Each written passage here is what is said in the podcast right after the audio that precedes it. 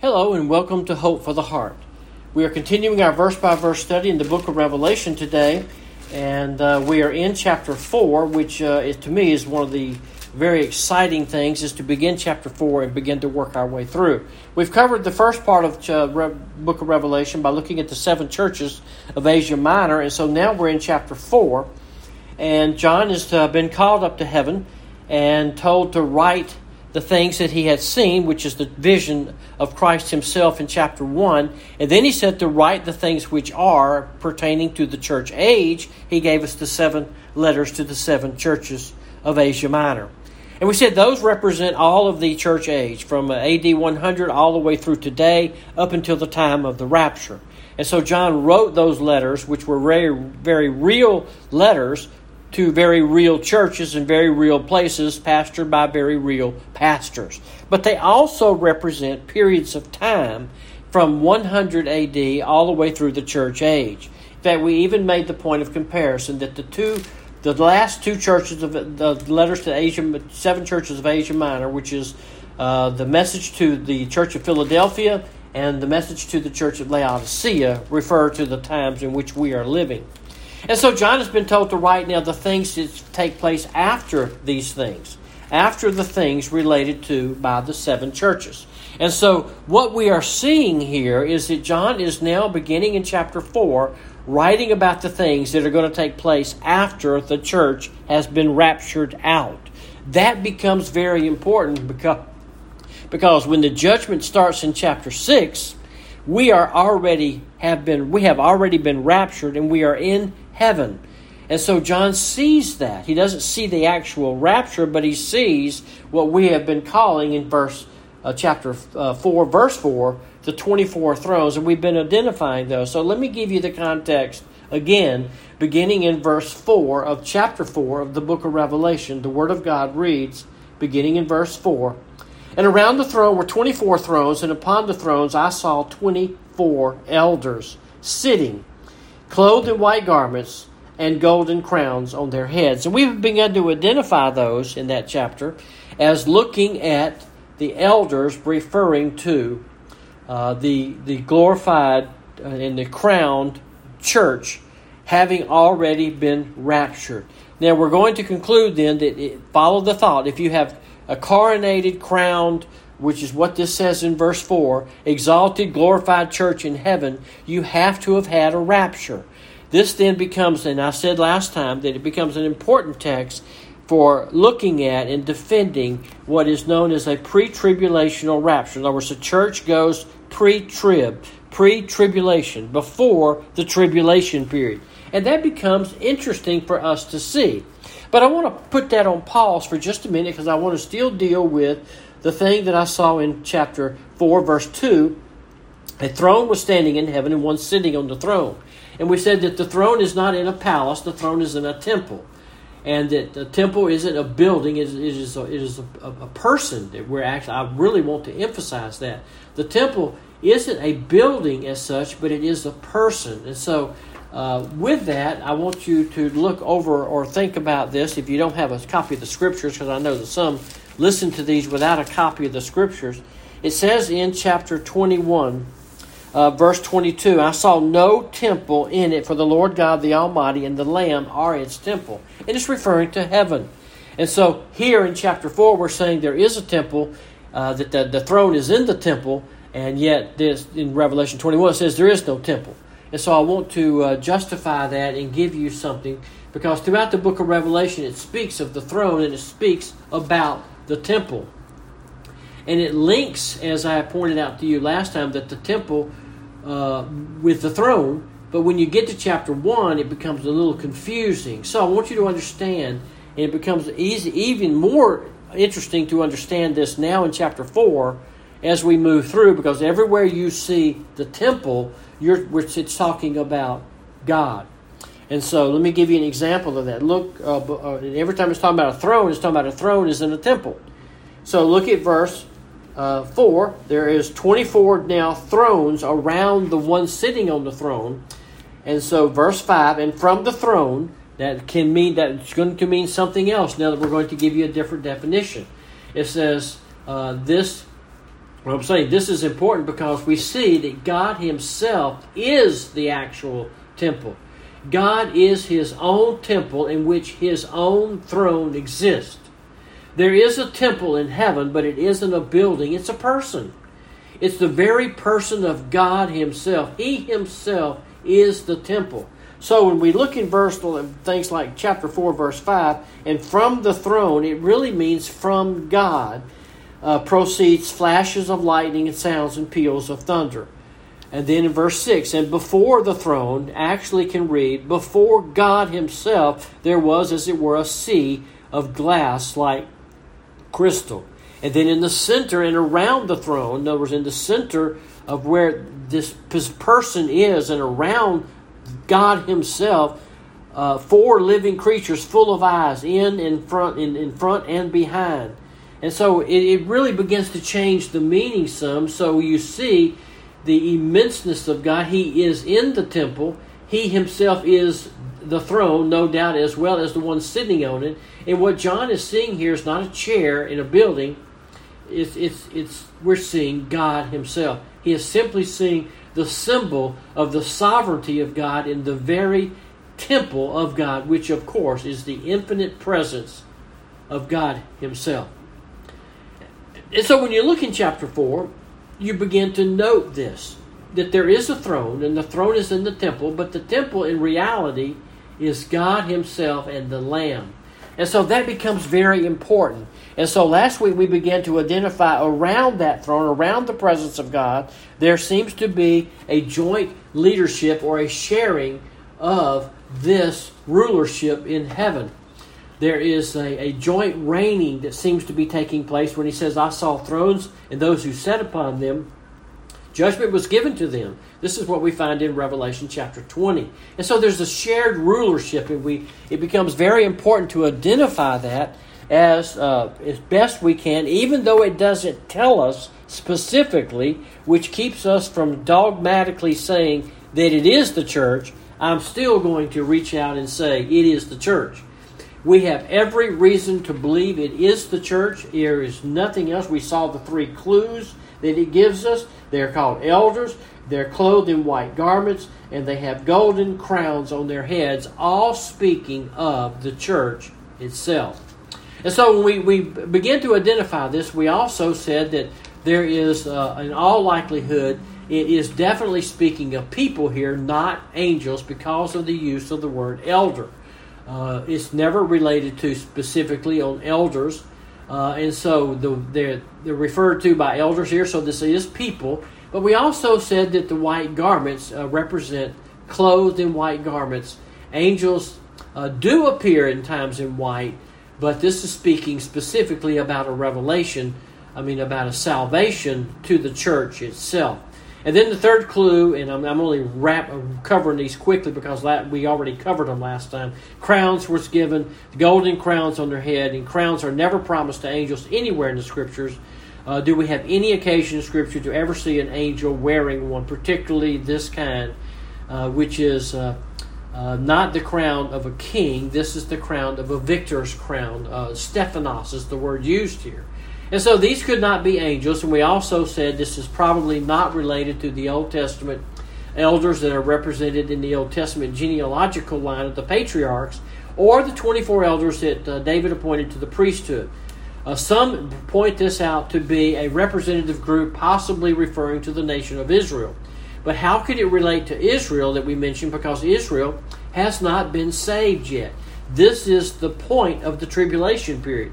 The tribulation period is God beginning to deal once again with the Jews and to uh, bring them to a point where all Israel is saved. So, this is the very, very beginning of the tribulation period, so it can't be Israel. The 144,000 haven't even been appointed yet. And then it says, some people have pointed out to, well, they're pre tribulation, I mean, they're tribulation saints. Well, that's just about as impossible because the tribulation hasn't started yet. And so you have the 12. Some people say, well, it's 12 of the apostles and represented by 12 of something else, but there's no reason to split them. So I don't think it can represent the completed nation of Jews. I don't think it can associate with angels, tribulation saints, uh, because of all that is about to happen on the earth and to the nation of Israel. And so, while obviously you cannot be hard and fast, which people say, but I can because I, I think I think I see every evidence pointing to this. I don't mean to be cocky about it or arrogant or rude to it or disrespectful, but I really believe this is the church. It seems to me to best see this 24 elders representing a coronated or crowned, exalted, raptured church. This is what makes the most sense to me. And that's where we left it last time looking at this. And so when we do look at this like this, we see that heaven is going to be a place where the church is mentioned many, many times. We see uh, uh, I mean, not the church mentioned many times. We see the elders are mentioned many times. Well, what heaven is this? Where is this? John 14 says, I've come to take you, and where I, where I go, there you may be also. So, this is the place he's talking about. And so, we see the 24 elders, which seems to represent the church. Uh, we, we, we see in, in all kinds of places where the elders are mentioned. And uh, one of the ways the elders are mentioned is uh, to uh, generally appearing with the four living creatures and with the angels. They participate in so many things in heaven. In fact, if you go to uh, chapter 11, verse 15, the seventh angel sounded, and now you're really getting near the end of the tribulation period at this point. And it says with a loud voice, The kingdom of this world has become the kingdom of our Lord and his Christ, and he will reign forever and ever. And Christ is going to take the world over. This is the end. And it says that the elders are observing this. And then it says in Revelation 11, verse 16, and the 24 elders who sit on their thrones before God fell on their faces and worshiped God, saying, We give thanks, O Lord God, the Almighty, who art, who was, because thou hast uh, taken thy great power and has begun to reign. The 24 elders, they're in heaven. Uh, when the tribulation saints are converted, they welcome them in in chapter 6 in Revelation chapter 14, uh, verse 1, I looked and behold, the Lamb was standing on Mount Zion with 144,000. You remember that's 12,000 out of each of the 12 tribes of uh, Israel. The Jews don't know what tribe they are, but God does know what tribe they're in. And so uh, the 144,000 of them, they have a name that is uh, written on their forehead, the name of their Father. And I heard it with a voice from heaven, the voice of many waters like the sound of thunder. And the voice which I heard was like the sound of a harps, a harps playing in, in heaven. And they sang a new song before the throne. And here's the song before the living creatures. And look at who sings it the four living creatures and the elders, and no one could learn the song except 144,000 who had been purchased from the earth. And so I bring up all this just to say that I think all the evidence, in fact, we can go all the way from chapter 6 all the way to chapter 19, and we see no matter what occasion we look at, the elders are participating. Like, for example, Revelation chapter 19, as God is destroying the last whole world system, the system is known as the false religious system of Babylon, who was corrupting the earth with her immorality. Uh, it says, uh, Hallelujah, her smoke rises up forever and ever. And the 24 elders, here it is again, and the four living creatures fell down and worshiped God who sits on the throne, saying, Amen, Hallelujah. There, there again, they see the 24 uh, elders sitting enthroned in heaven, and from which they watch and overthrow, as God overthrows the Babylonian system. So, I bring, I say all that to say this we can conclude anything here. It's this. It's clear, I think, to me, and I think it would be to you if you could go through and check every place that the elders are mentioned, these 24 elders, that they do represent the church. The church then has been called up to heaven in the rapture, and they are there during all of the tribulation period as it goes on. And from which the church watches the tribulation saints coming into glory watches and hears the seventh angel sound, watches while the 144,000 are sealed, watches while God overthrows the Babylonian system that dominates the whole time of the tribulation period. And so I think we see these 24 elders and have reason to think, with as good of a clarification as we can possibly have, that the 24 elders then aren't angels. They're not the nation of Israel. They. Uh, are not the multitude on earth during the time of tribulation, but most likely would represent the church. folks, that's us. That's who we, as true, genuine believers, are at the time of the rapture, are going to be. We're going to be represented by the 24 elders on 24 thrones. They represent the church. They are the new priesthood, as it were. They are the new kings and priests, as it were called in Revelation chapter 1. We, as the church, are represented in the 24 elders having been called up to glory. That is exciting to me. I love to see this. I love to read about this. So now I want to take it back all the way to verse 5, and I want to continue further. And from the throne proceeds flashes of lightning and sounds and peals of thunder. We've already looked at the rainbow that was around the throne, the 24 elders, and from the throne you see the flashes uh, and peals of, lightning. So remember, from the throne means from God Himself. And so what I think we see here uh, that from the throne is is uh, is like one writer says it's it's like a reverent way of referring to God. He is the throne. He is the temple. He is on the throne. Yeah, uh, we can't make sense of that, just like you can't make sense of the Trinity. So, what's the point here? What's the point of telling us about the lightning and the sounds of peals of thunder? Well, first thing I want to say is you can't always analyze every single aspect or word of the book of Revelation. But we know from this that one of the main points is that judgment is, is, is, is about to happen.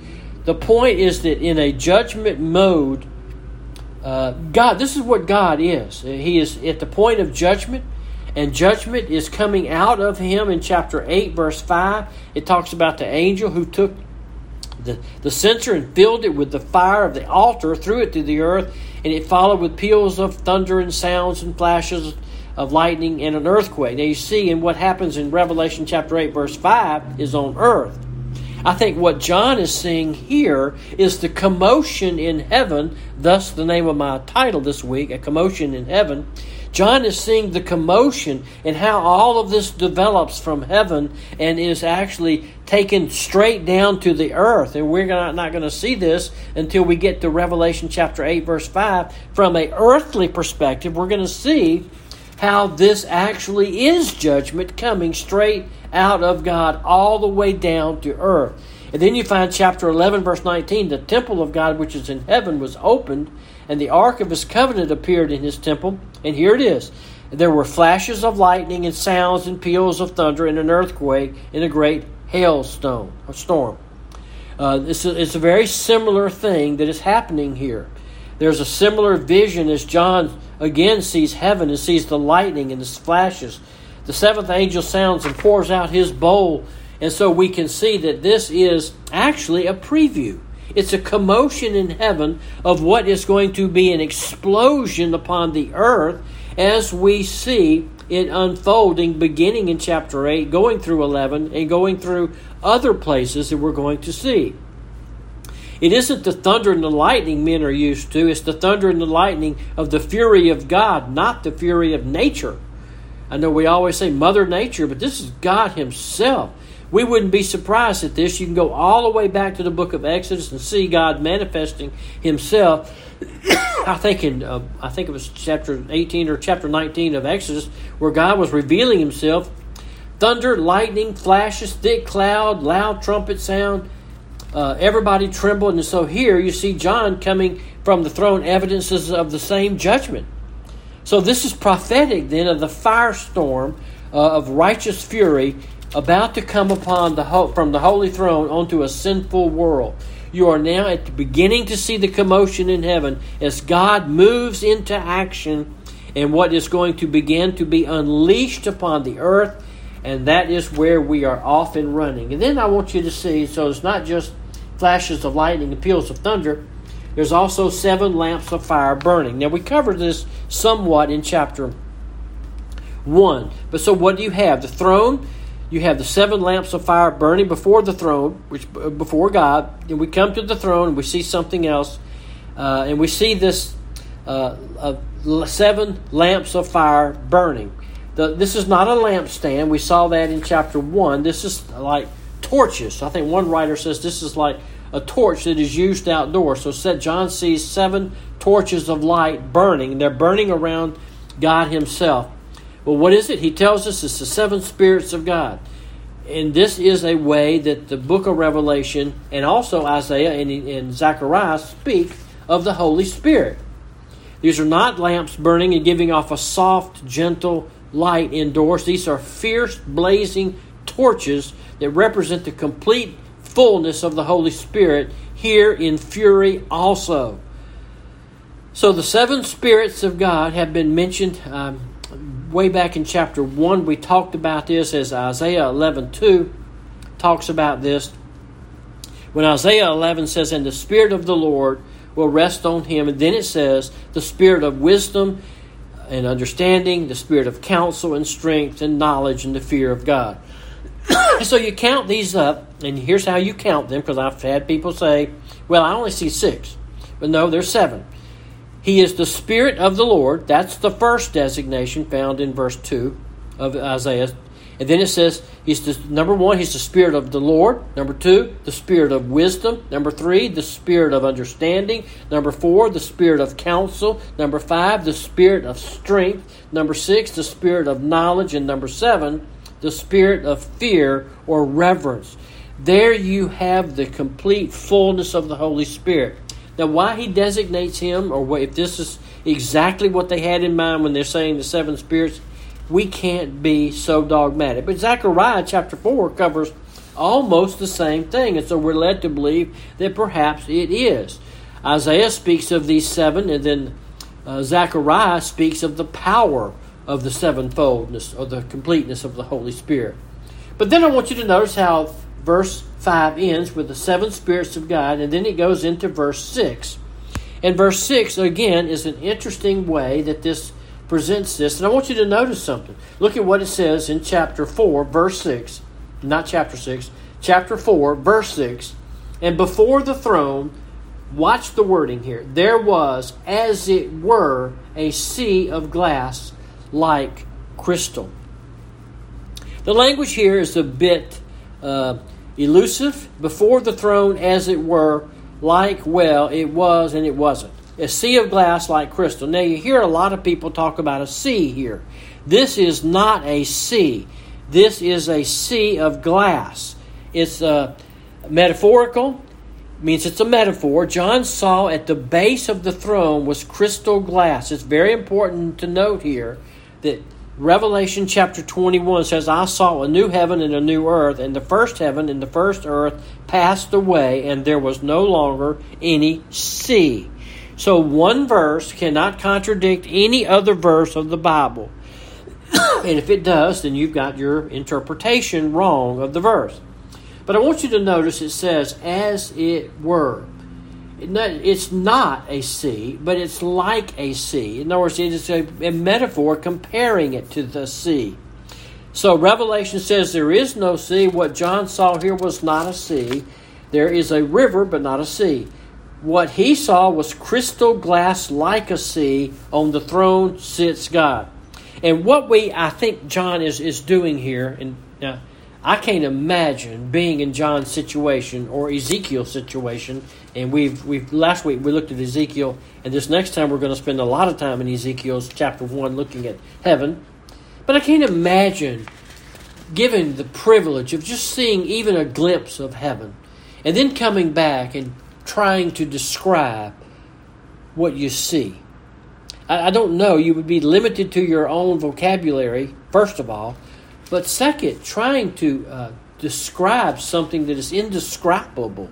When he saw the crystal glass like a sea, I think he's talking about the uh, reflection, the reflection, ref- refracting the presence of God through this translucence or this diamonds. It's like a almost like a sea of diamonds or crystals rubies or emerald, like the rainbow represented. And then at the very base of the throne is this crystal glass reflecting this, like an imaginable prism, if that could be possible, contained in the light of God. In other words, how do you re- describe seeing the glory of God reflecting on this base of the throne, which is like glass?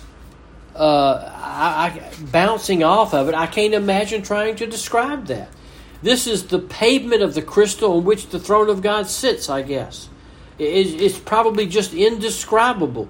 Back in Exodus chapter 24, uh, Moses uh, went up with Aaron and a few others and the 70 of, of the elders of Israel, and they saw the God of Israel. Listen to this, how, how they describe it. And under his feet there appeared to be a pavement, a sapphire, as clear as the sky itself. You hear that?